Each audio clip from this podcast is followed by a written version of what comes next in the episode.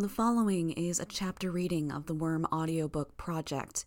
Please support the original author at parahumans.wordpress.com or by donating to his Patreon at patreon.com slash wildbow.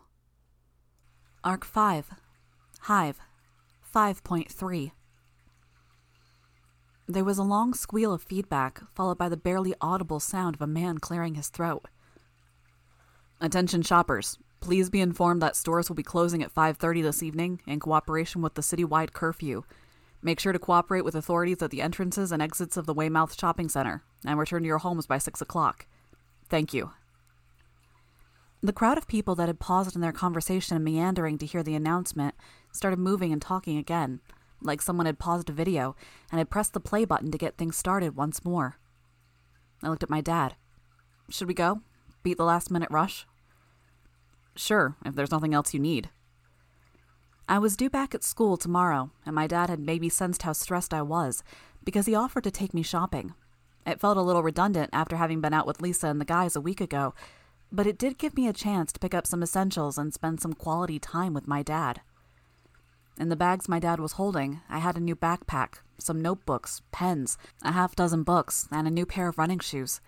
The sort of stuff that I wouldn't have bought with Lisa because they were so boring, like the notebooks, or because they were the sort of thing I took forever to decide on, like the books and shoes. All in all, the trip to the mall was a nice gesture, and it somehow meant more to me than Lisa treating me to a few hundred dollars worth of clothes. Maybe because it was stuff for me. We made our way to the exit, and I had to hold back a groan. There was still over half an hour before the doors were due to close, but there was a crush of bodies at the exit. Maybe half were trying to leave, but the other half were gawking. Both inside and outside the glass doors of the mall's entrance, there were soldiers. Their guns were holstered, but they looked pretty intimidating, anyways. In the midst of the soldiers were two capes Battery and Shadowstalker. I knew that members of the Protectorate, the wards, and various volunteers were stationed at places where there were groups of people, especially in areas that were in and around the ABB's territory. The wards, I supposed, were probably too young to handle a single location all by themselves, which was probably why Shadowstalker was in a sidekick role here. I'd had a lot of time to watch the news as I was on bed rest. Bakuda was living up to what she'd been saying about maximizing fear and panic by combining unpredictability with grim certainty. Every day there were reports of anywhere from one to five bombs going off, and every single one was probably to the advantage of the ABB in some way. There was no way to tell what she'd hit next or why. One article online had surmised that as the military and superhero presence forced the ABB into a corner, the attacks would only escalate. Schools, malls, and office buildings were all potential targets. Justification enough for an armed presence here at the mall. The upside was that the mall had organized major sales in pretty much every store to keep business going. Maybe not the brightest or most logical thing, but too many businesses and employees were getting by on a day to day basis around here. Getting in had been like passing through airport security, getting our bags checked, showing ID. Nothing too bad. It had been only manpower from New Wave standing watch when we arrived, and there hadn't been much of a crowd. This was something more two attractive, dangerous heroines, both with some controversy around them. As much as I could understand why the heroes were here, I could tell they were slowing things down as the rubberneckers got in the way of people who were actually leaving. Half of the military presence that was inside the mall was busy working to keep the crowd back from the doors and the two heroes and trying to organize people into lines. Progress through the line was slow, but I admit, it was interesting to be able to watch Shadowstalker and Battery going about their business from a safe perspective. Battery was a member of the Protectorate. When I had been starting junior high, she'd been the head of the wards for a brief while, and she'd soon after graduated to the Protectorate. I could guess she was 22 or thereabouts if they didn't fudge the graduation date or anything to make it harder to guess the hero's real age. Her power let her charge up as she stood still and concentrated, with every second spent charging giving her a few seconds of greatly enhanced speed, some extra strength, and some electromagnetic powers. Her costume was white and dark gray, with cobalt blue lines tracing it like you might see on a circuit board. Inquiries about whether her teammate Assault was her boyfriend or her brother had been met with coy deflections, leading a small fraction of the local superhero fans to surmise he was both. Anytime she did something in public, you could trust the online message boards to explode with speculation and theory. That soap opera slash paparazzi style drama had never really grabbed my attention. Ignoring the vague possibly maybe chance there was something going on there, I thought she was the kind of hero I could look up to. She was nice, she worked hard, and in those inevitable situations where she found herself on TV with some asshole getting in her face about something, she handled things rather well. Battery leaned over to cup her hand over Shadowstalker's ear and whisper something. Shadowstalker nodded and then turned to walk through the glass door to say something to the soldiers stationed outside. Literally through the door. As she did it, she turned a little smoky, like she was made of sand and not anything solid. It didn't seem constructive to me. In her shoes, I think I would have stuck to business as usual without giving them more reason to stare. I would have used a door normally. Maybe I was biased. I kind of felt like I should dislike or hate her on principle, since she was Grue's self declared nemesis. Lisa and Alec had explained how Shadowstalker was a vigilante that agreed to join the wards rather than jail, after going too far in the pursuit of justice. She was supposed to be using non lethal weapons, but she wasn't. Capes always seemed so much bigger and impressive on the news. Once you looked past the dark gray urban camouflage hood and cape, and the black painted metal of her mask, Shadowstalker was still just a teenage girl, only about as tall as me. Battery was only two or so inches taller than either Shadowstalker or myself, which meant she was still shorter than most of the men in the crowd. Now that I had been involved in cape stuff, I felt like I could look past the costumes in a way most didn't. They looked normal, pretty much. Alan, my dad spoke. It's been a long time. I turned to look. I should have been surprised or shocked, but by the time I realized who we'd run into, I felt too deflated. It's good to see you, Danny. I've been meaning to get in touch. Not a problem, not a problem. My dad laughed easily. He shook the hand of the red cheeked, red haired man, Alan Barnes. These days, we can count it as a good thing if we're busy. Is your daughter here? Alan looked around. She was thirsty, so I'm holding our place in line while she. Ah, here she is. Emma joined us, a diet sprite in one hand. She looked momentarily surprised as she saw me. Then she smiled. Hi, Taylor. I didn't reply. A few moments of awkward silence lingered. We need to get back in touch, Danny. Emma's dad smiled. Maybe you could come over for a barbecue sometime. When it's a little warmer, the weather will be perfect for it. I'd like that. My dad agreed. How's work? Better and worse. There's work to be had for the dock workers with cleanup, reconstruction efforts, so that's good. And your projects? The ferry? I've resigned myself to waiting a few more months before I start making noise again. Mayoral elections are this coming summer, and there'll be elections for the city council this fall. I'm hoping to see some fresh faces, people who won't dismiss some revival efforts as options. I wish you luck then. You know my firm is there if you need us. Appreciated. Emma turned her attention from idly watching the heroes and army at work to our dad's conversation. My dad saw her looking his way and decided to include her in the conversation. So, is Emma still modeling? She is. Alan smiled proudly. And she's doing quite well, but that's not why we're here today. We're just here for the sales. Alan chuckled a little. My daughter wouldn't let me relax the second she heard about it. Ah, us too. Shopping, I mean.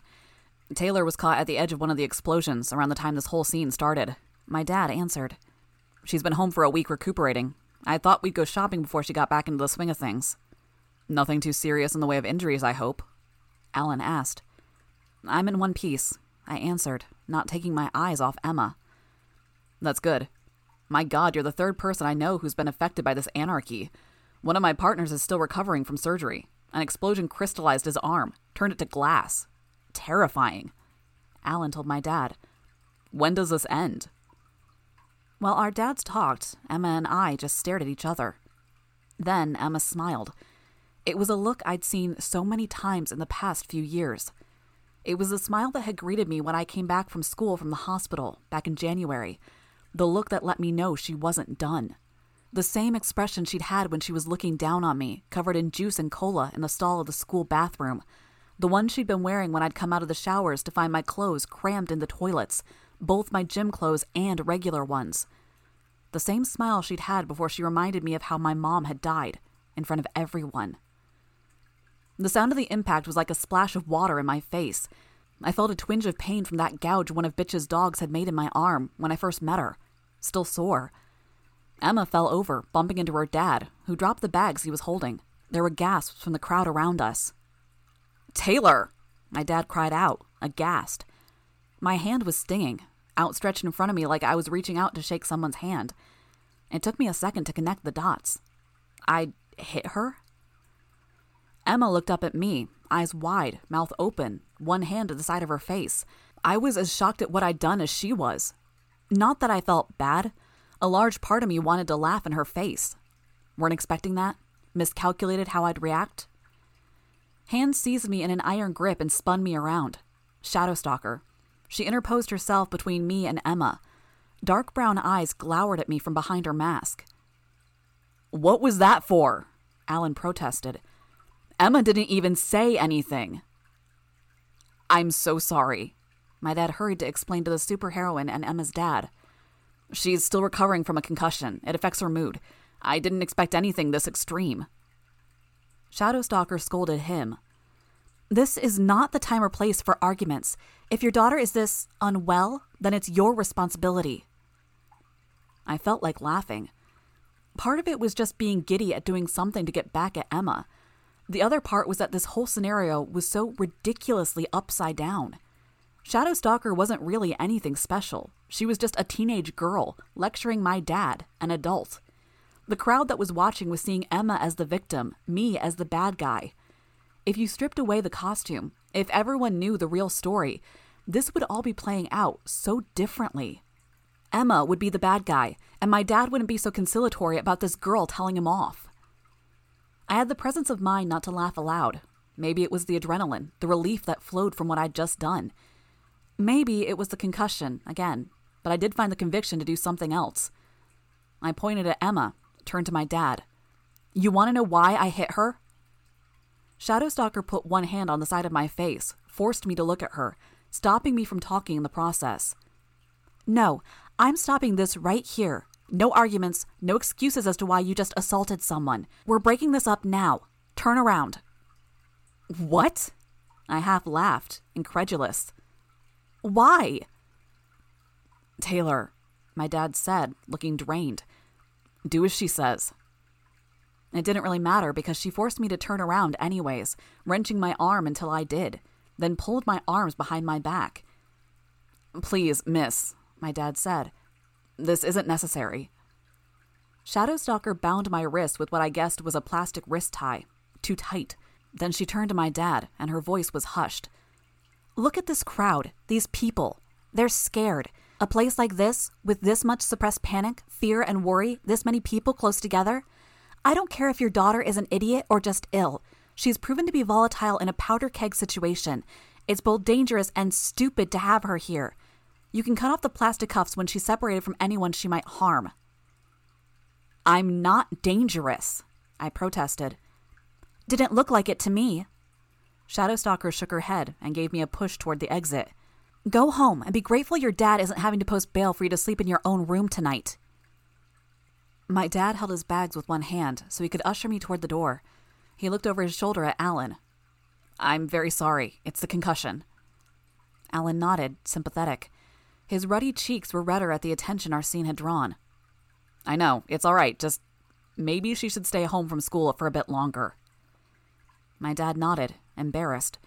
I felt bad at that. I felt worse at being let off like a criminal, while Shadowstalker gave Emma a hand to help her up. Emma was beaming, smiling one of the widest smiles I'd seen her give, despite the red mark on the side of her face. Smiling as much at the way things had turned out, I imagined, as she was at getting the chance to talk with the concerned superheroine. We headed out to the car, away from the crowd, the soldiers, and Emma. I stood by the open passenger door for two minutes before my dad scrounged up some nail clippers to cut off the plastic cuffs. I'm not mad, he told me, quietly, after we'd settled in, as he started up the car and took us out of the parking lot. Okay? It's perfectly understandable. You're emotionally sensitive after getting knocked around by the explosion, and she reminds you of what's going on at school. More than you know, I muttered. Hmm? I looked down at my hands, rubbed my wrists where the plastic tie had cut into them. If I didn't tell him now, I don't think I ever would. It's her, Emma. Oh? What? He sounded confused. I didn't have it in me to clarify matters. I just let him think it over. After a long pause, he just said, Oh. From the beginning, her and her friends. I added needlessly. Tears welled up, unexpected. I hadn't even realized I felt like crying. I raised my glasses to rub them away, but more came streaming out. Stupid head injury, I mumbled. Stupid mood swings. I'm supposed to be better by now. My dad shook his head. Taylor, kiddo, I don't think that's the only reason. He pulled over. What are you doing? I asked, wiping ineffectually at my cheek. We gotta be home before the curfew. He undid our seatbelts and pulled me into a hug, my face against his shoulder. My breath hitched with a sob. It's fine, he assured me. But we've got time. Take as long as you need.